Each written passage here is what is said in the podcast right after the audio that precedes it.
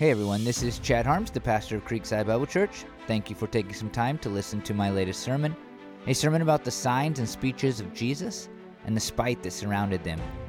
It will play in just a minute, but before it does, I want to say hi to a couple of people. I know that sounds a bit strange, but as we move into the new year, I think it is the perfect time to greet a few of our listeners specifically. I've mentioned before that I think it is really awesome that my sermons get listened to around the world. We are not a big church, and it just amazes me how many countries my preaching reaches through this podcast. That said, it seems that most of the time my sermons get listened to outside of the United States are one offs. People find one of them through a search or whatever, and they listen. However, we've noticed that there are a few places where people are listening to our sermons almost every week, and I want to acknowledge those people. So, to you who are listening in Madrid, Paris, Dublin, Brussels, and Frankfurt, hi. I appreciate you listening. I've prayed for you. And honestly, I think it would be really cool to connect with you. If you ever want to say hi back, send me an email at chad at creekside.me or send me a message on Instagram. My username is Chad A. Harms. And in the meantime, know that it's a huge blessing for me and for our church to know that you are listening. To everyone else, Happy New Year. I hope 2022 will be an amazing year for you, a year where you see the movement of God in your life in a mighty way. Again, thanks for listening. I hope that this sermon will help you to learn and live more fully for the glory of God.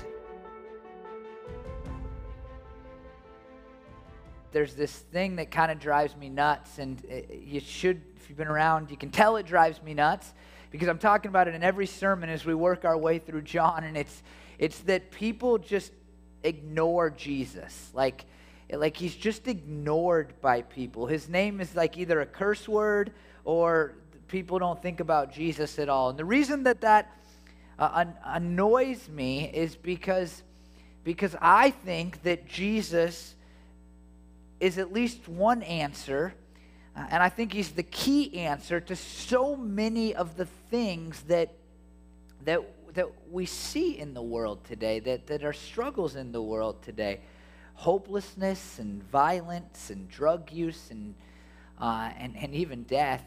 I think that they find a solution in Jesus, that Jesus can be the solution to those things and a lot of other things, and, and yet people just ignore him altogether. And I, I think that what bothers me is not necessarily when people just reject Jesus or hate Jesus or, or um, you know, have thought about Jesus and decided not to follow him. It's because okay, I can deal with that. But when people just ignore Jesus, uh, never look into his claims, pretend that he doesn't exist, that bothers me because, because there's a chance that he can be the answer to the struggle that, that they're having in their life and, and they haven't even thought about him. And, and I think there's a reason for this. I don't think it's the, the person's fault so much as it is as it is our fault. And when I say our in this situation, I mean like pastors primarily. I think that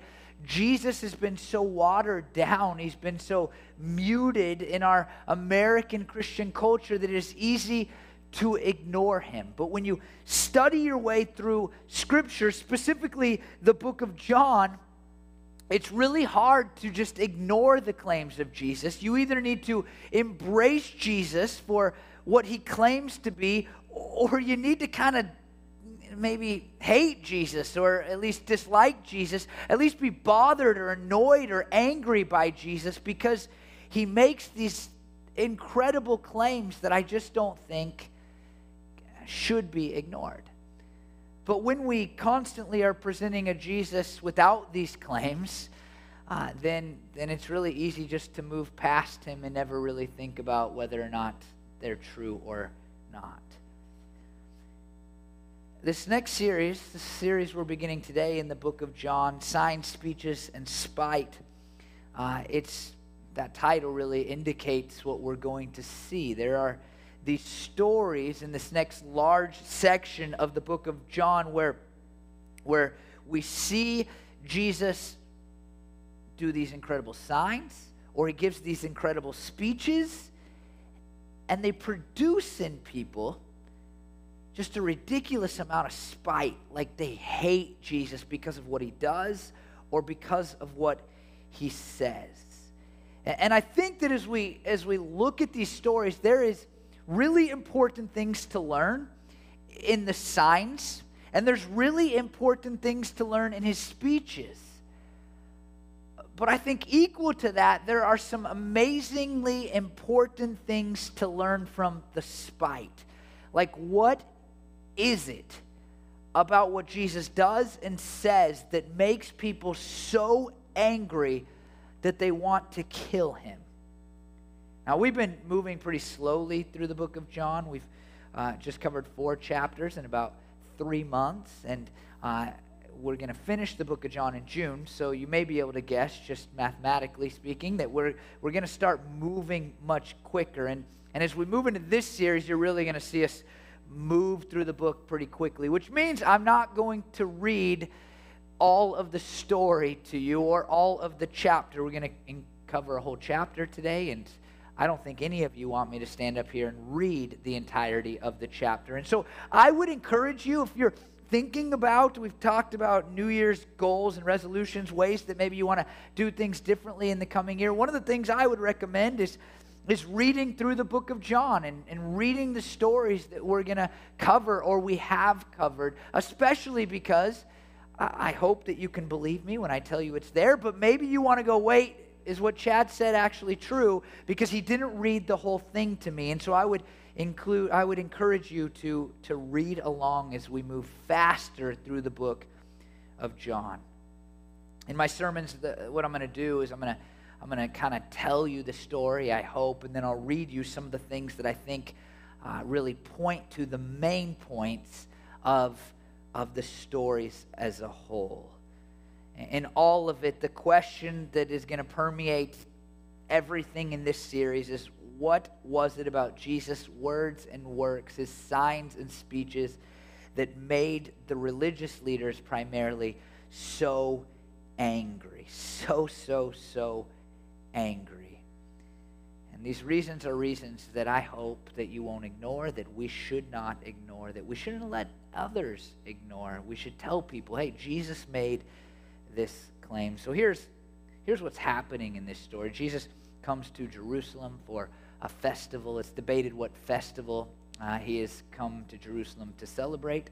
Some people believe it is Pentecost uh, but that is up for debate. And he comes to this uh, sheep gate pool, which you can read a little bit about in Nehemiah chapter 3, specifically verse 1. But it's this pool where, at the time of Jesus, disabled people are sitting, and, and they're trying to get into it because there's this myth that once the angels stir the waters, then if you get in there first, then you can be healed. And this guy has been an invalid for 38 years. He's had a, uh, some type of handicapped for 38 years. And Jesus comes up to him and says, Do you want to get well? And the guy says, Hey, there's nobody to help me get in the pool. It's such a short sighted thought, right? Like you're looking in the face of Jesus and he asks if you want to get well, and you're like, Well, there's nobody to pick me up and put me in the pool. And that's where we pick up this story in John 5 8 through 15. Then Jesus said to him, Get up, pick up your mat, and walk. At once the man was cured he picked up his mat and walked. The day on which this took place was a Sabbath, and so the Jewish leaders said to the man who had been healed, It is the Sabbath. The law forbids you to carry your mat. But he replied, The man who made me well said to me, Pick up your mat and walk. So they asked him, Who is this fellow who told you to pick it up and walk? The man who was healed had no idea who it was, for Jesus had slipped away into the crowd that was there. Later, Jesus found him at the temple and said to him, See, you are well again. Stop sinning, or something worse may happen to you. The man went away and told the Jewish leaders that it was Jesus who had made him well. I, love this story. I, there's so much about it that I like. I, I like just this guy's innocence. Like, he doesn't even know who healed him. And, and when he finds out, he, like, tells on Jesus almost, but it doesn't seem like he knows he's telling on Jesus. He just it's like, hey, those guys asked who it was. They don't they don't understand the context and the, the rising level of hatred towards Jesus. And so he just goes back and, and he tells them. I, I, I think it's interesting that the, the the religious leaders are so harsh here. Like like they don't even notice or care about the fact that this guy has been healed. They only want to know who healed him because it happened on the Sabbath.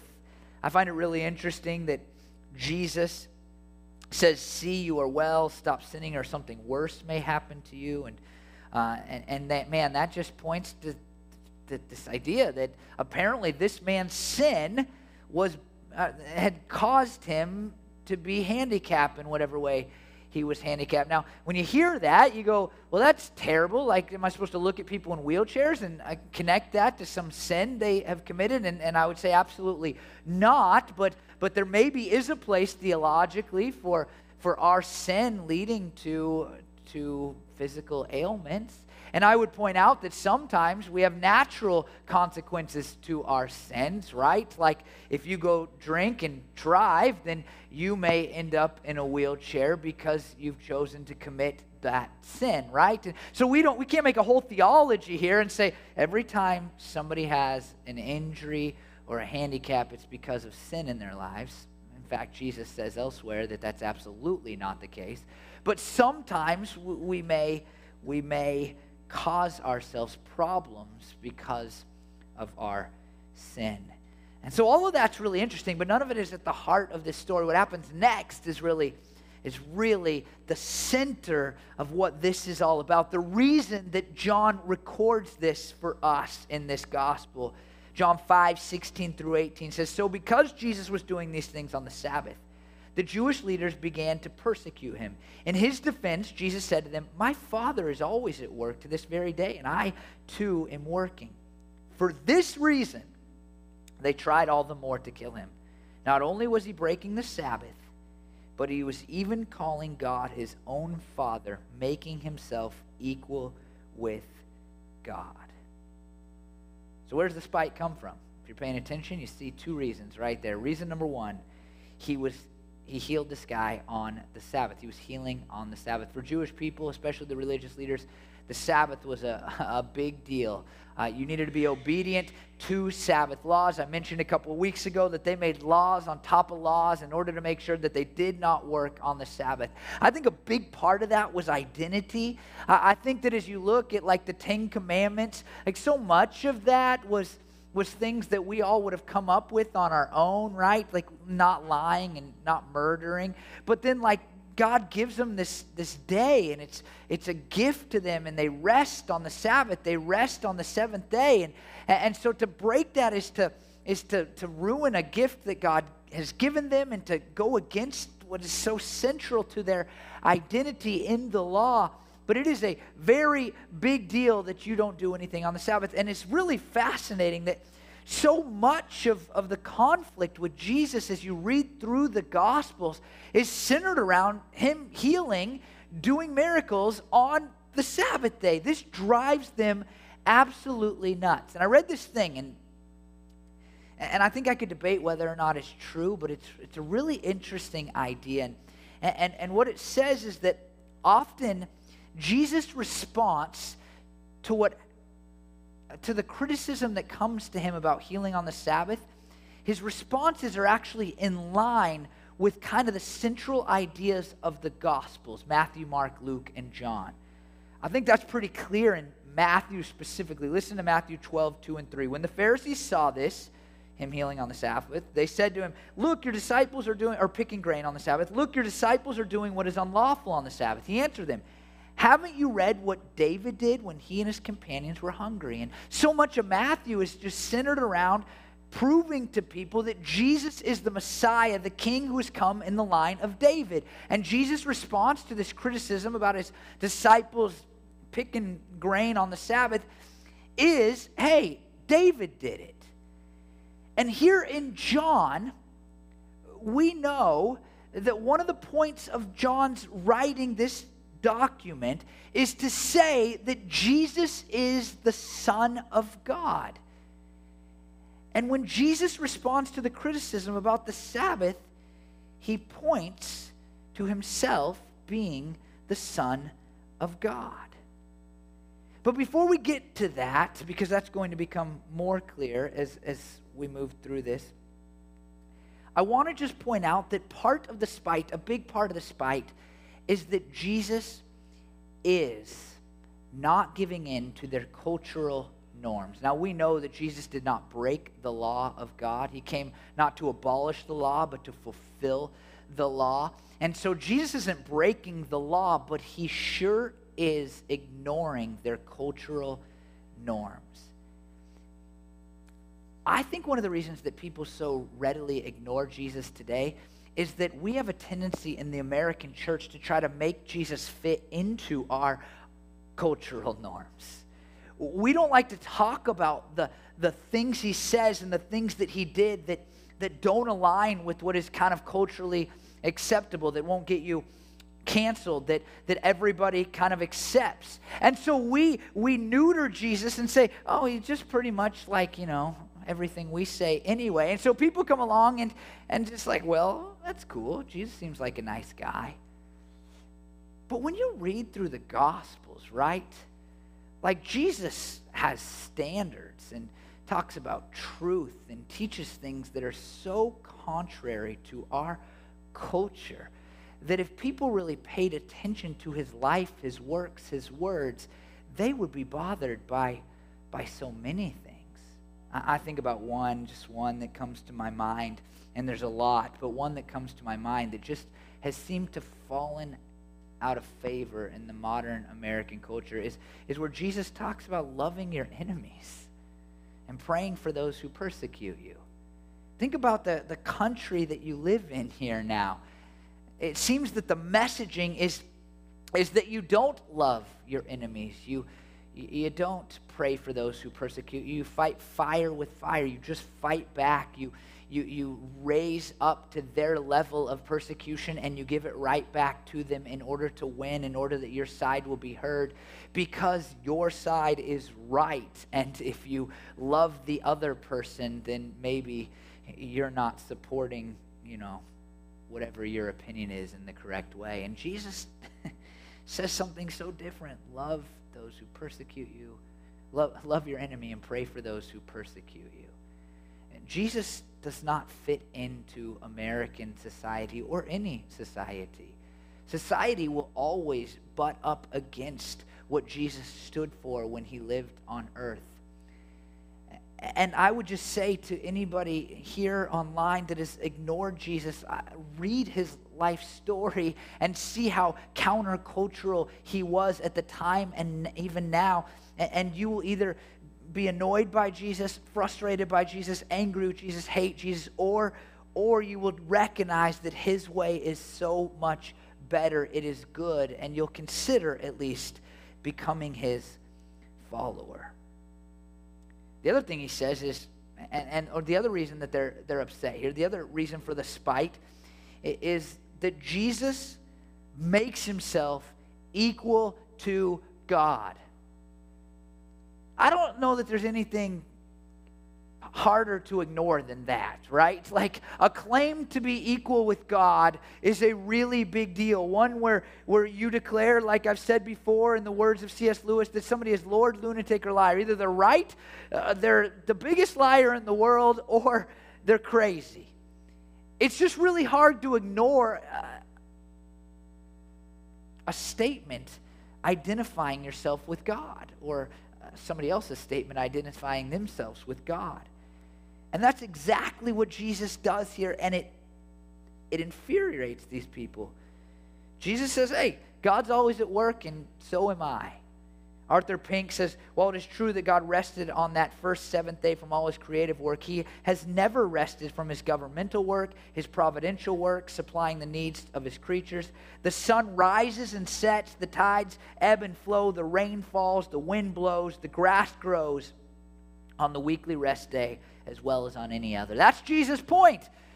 He's like, the weather still does its thing on the Sabbath. You still have breath in your lungs on the Sabbath. God doesn't cease from his work to sustain what is happening on earth on the Sabbath. And Jesus says, I am constantly at work too. He's not only breaking, you know, their Sabbath rules, their cultural norms, but he is identifying himself and, and saying that he is equal with God. And what follows this, if you're like, well, maybe they misunderstood him, what follows this is really a really long exhortation by Jesus. He, he, he basically is like, hey, you want proof of my equality with God, here is proof that I am the Son of God. Now, I'm going to let you read that on your own, but Arthur Pink, I think, he does a great job of kind of hashing these out. Some people will see more proof, some people will see less. More or less isn't the right word. Some people see more proofs or less proofs here, but, but Arthur Pink kind of hashes them out and he, he shows these ways that, that Jesus is saying, Here, here's how you can know I'm, I'm equal with God, that I'm the Son of God. In verses 16 through 18, in his service in verse 19 in his will. Verse 20 points to his intelligence. Verse 21 to his sovereign rights. Verse 20, verses 22 through 23, his imparting of life. Sorry, his divine honors. And 24 through 26, his imparting of life. And in verses 27 through 30, his judicial power and authority. I mean, he makes giant claims. Life comes from me. I have ultimate authority to judge. I'm sovereign. I mean, he, he talks about his intelligence being on par with God. It's hard to ignore a claim of deity or even a claim to be on the same level as God.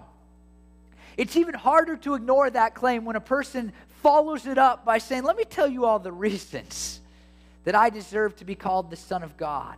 All the reasons that I am claiming to be equal with God. Let me tell you about those Because my service is like God's service, and my will is like God's will, and I can impart to you life, and I have final judgment and authority over people. That cannot be ignored. And by the way, in the midst of all this, Jesus says this life changing thing that for me is the reason that it's a big deal that you don't just ignore Jesus. He says, Very truly, I tell you in verse 24. Whoever hears my word and believes him who sent me has eternal life and will not be judged, but has crossed over from death to life. The reason that it's a big deal to me that people don't ignore Jesus, that we don't that we don't water down Jesus so much that people can just go right on with their lives, never even having to make a decision about him, is because the Bible and Jesus himself say that all people have a decision to make. They can go on their merry way in their sin and they will be judged, or they can believe in Jesus and cross over from death to life. From death to life all that's at stake when it comes to Jesus and a decision about him is our eternities. And not only our eternities, but the satisfaction of our souls in the here and now. Because as I've said before, eternal life in John is not about something we get someday, it's about something we enter into now that will last into the great someday. It is about moving from being in Adam, being in sin, to being in Christ. And in Christ, we have forgiveness of sin, we have hope, we have joy, we have family, we have a connection to God. Our prayers can be heard and responded to. We can always know that God is working everything that we face unto our good. Eternal life is at stake. I mentioned all those things you know, at the beginning that, that, that I look around and they're just plaguing our world. There's a hopelessness, there's violence on the rise. People are turning to drugs all the time and they fear death so much. And in Jesus, I think we find so much that can help us overcome those things. We find hope. We find hope.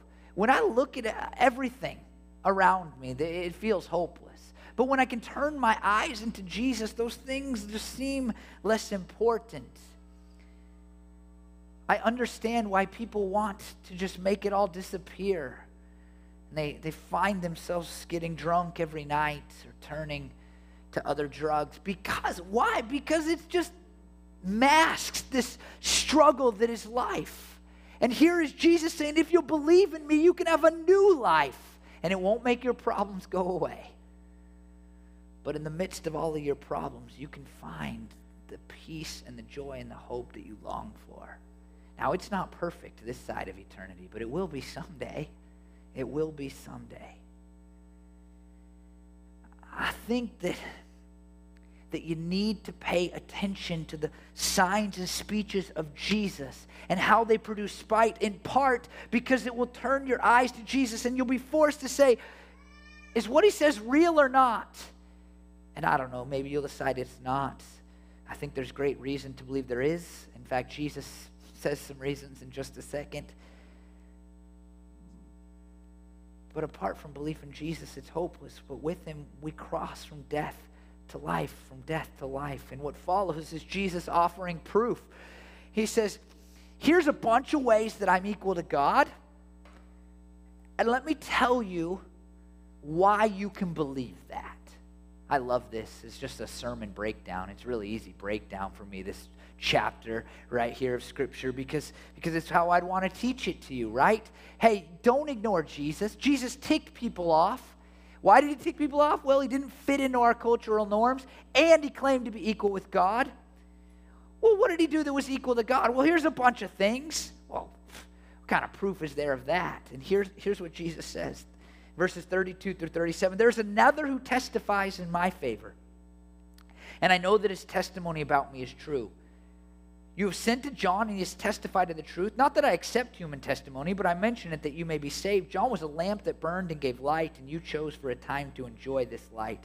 I have testimony weightier than that of John. For the works that the Father has given me to finish, the very works that I am doing, testify that the Father has sent me, and the Father has sent me has himself testified concerning me. He gives us three big things that point to his claim of equality with God to be true. He says first that the Father testifies to him. Now, this is true in a variety of ways. One is that his baptism, uh, one is in Scripture. We'll come back to that in a moment.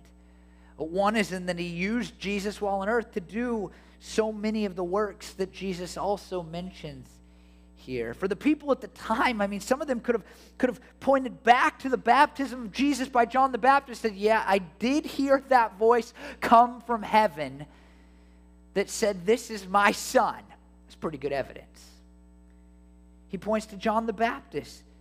John the Baptist is this guy who who people believed. These Jewish people believed that John the Baptist was a prophet, that he was been sent by God, that the words he spoke were true. And remember, at the beginning of John, we read, he looks at Jesus and says, This is the Lamb of God who has come to take away the sins of the world. And not only that, he says, I'm not worthy to untie this man's sandals.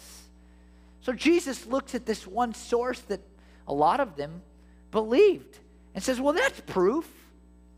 And then he points to his own works. I mean, he says that the, uh, and uh, there's this, uh, this man who said this. I love this about Jesus' works. They were really great, they were very public. Uh, they were of good character and they were super examinable to the people around, right? Like, like you could say that guy couldn't walk and now he can walk. It's pretty good proof. Now, listen, the thing, the struggle here for us, right, is that we didn't live during the time of Jesus. And that makes these things more difficult to believe. Now, I would say, I would say that I believe them because this man that we call John is writing them down for us and he hung out with Jesus. This is an eyewitness testimony, and often we believe eyewitness testimony. That's a pretty good source of information. But the thing that Jesus says last is the thing that all of us can examine for ourselves. He says in verses 39 through 40, You study the scriptures diligently because you think that in them you have eternal life. These are the very scriptures that testify about me, yet you refuse to come to me to have life. He says, Scripture points to me being the Son of God.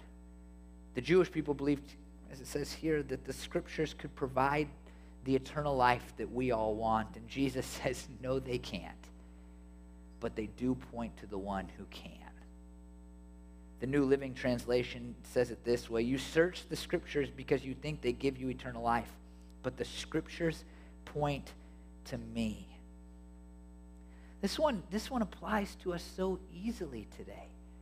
We can search the scriptures and see if they really do point to Jesus. I mean, think about it. Think about it. If I told you that there was a document that, that had hundreds of things about my life, they, they described what I would do and how I would be, what I would say. And they were created hundreds and thousands of years before this moment, you would think that it was pretty good proof of something, right? You would think that that was pretty good evidence that the things I was saying about myself were true. And this is exactly what we have when it comes to the person of Jesus. The Old Testament, as we call it, described what Jesus would be like, it told us what Jesus would do. I love, one of the things I love in the book of Matthew is that the, the, the, book of Matthew begins the story of Jesus, and it talks about how Jesus is moving all around. And it points to these Old Testament passages that talk about how he'll be from Bethlehem and Nazareth and Galilee. And, and you think, if you were reading those hundreds and thousands of years before Jesus lived, like there's no way that one person could be said to be from three different birthplaces and locations. Like, and then Jesus did it. It's like, well, that to me is testimony. And if you believe these documents to be holy and inspired, and then they pointed specifically to a person they do, Jesus, then it becomes great evidence of the validity of his claims. He says, hey, you can trust God, you can trust John you can trust these powerful works that I'm doing in front of you, but you can also turn to Scripture and see how they point to me. Because while they can't give you the eternal life that you so desperately want, they can offer proof that I am the Son of God who can give you the eternal life you long verses 45 through 47, he looks at these Jewish people who take their hope in Moses and he says, Your accuser is Moses, on whom your hopes are set. If you believe Moses, you would believe me, for he wrote about me. But since you do not believe what he wrote, how are you going to believe what I say? Man, I think this is so important. I mean, these people, they knew the scriptures, they knew the Old Testament so well, but they missed the point of it all the point of it all was to point us to Jesus. And Jesus says, They are proof that I am the Son of God, that I can claim to be equal with God and be right. And because of that, if you'll believe that, if you'll believe in me, then you can have eternal life. I guess I would pose to all of you today that we should not ignore Jesus. I would say that to you, even if you're a Christian, even if you're a person who believes in Jesus. I think that, that sometimes we just don't think of him in the grand way that we should. We ourselves in our own hearts sometimes just ignore Jesus and we forget how, how vastly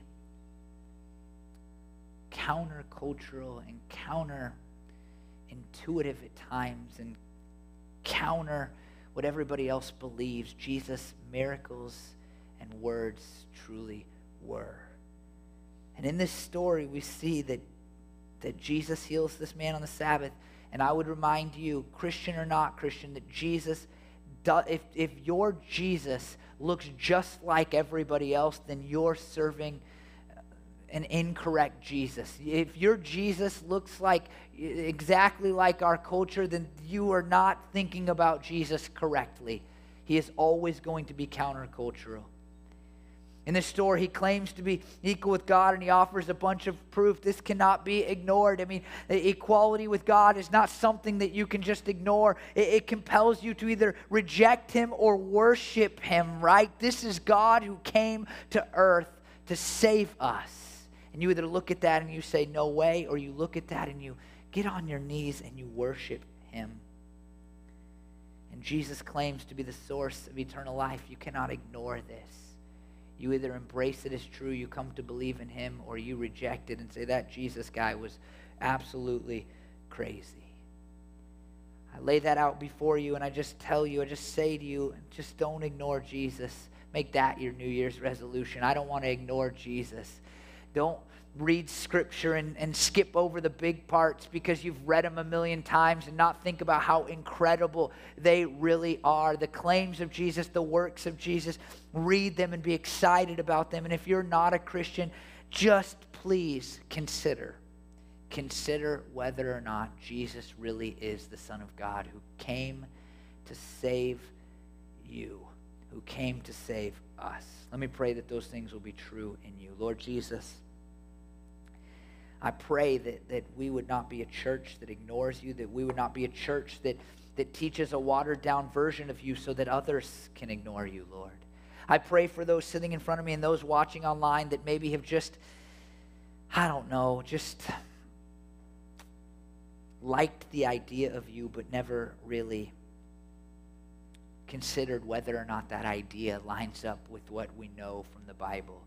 And I pray that they would choose to read the book of John, read the other Gospels, read the claims of the apostles in the New Testament, and they would really begin to examine God, who, who Jesus is and I pray that they would, God, choose. I pray that some would choose to make a decision to believe in you so that they may cross over from death to life.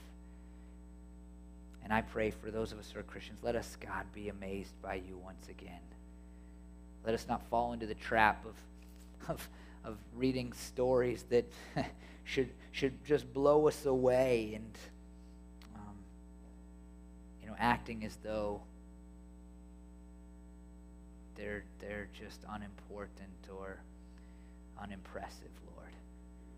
I pray that we would be people, God, we would be a church that, that looks at you correctly, believes in you rightly, Lord, and worships you because of it. I ask these things in Jesus' name. Amen.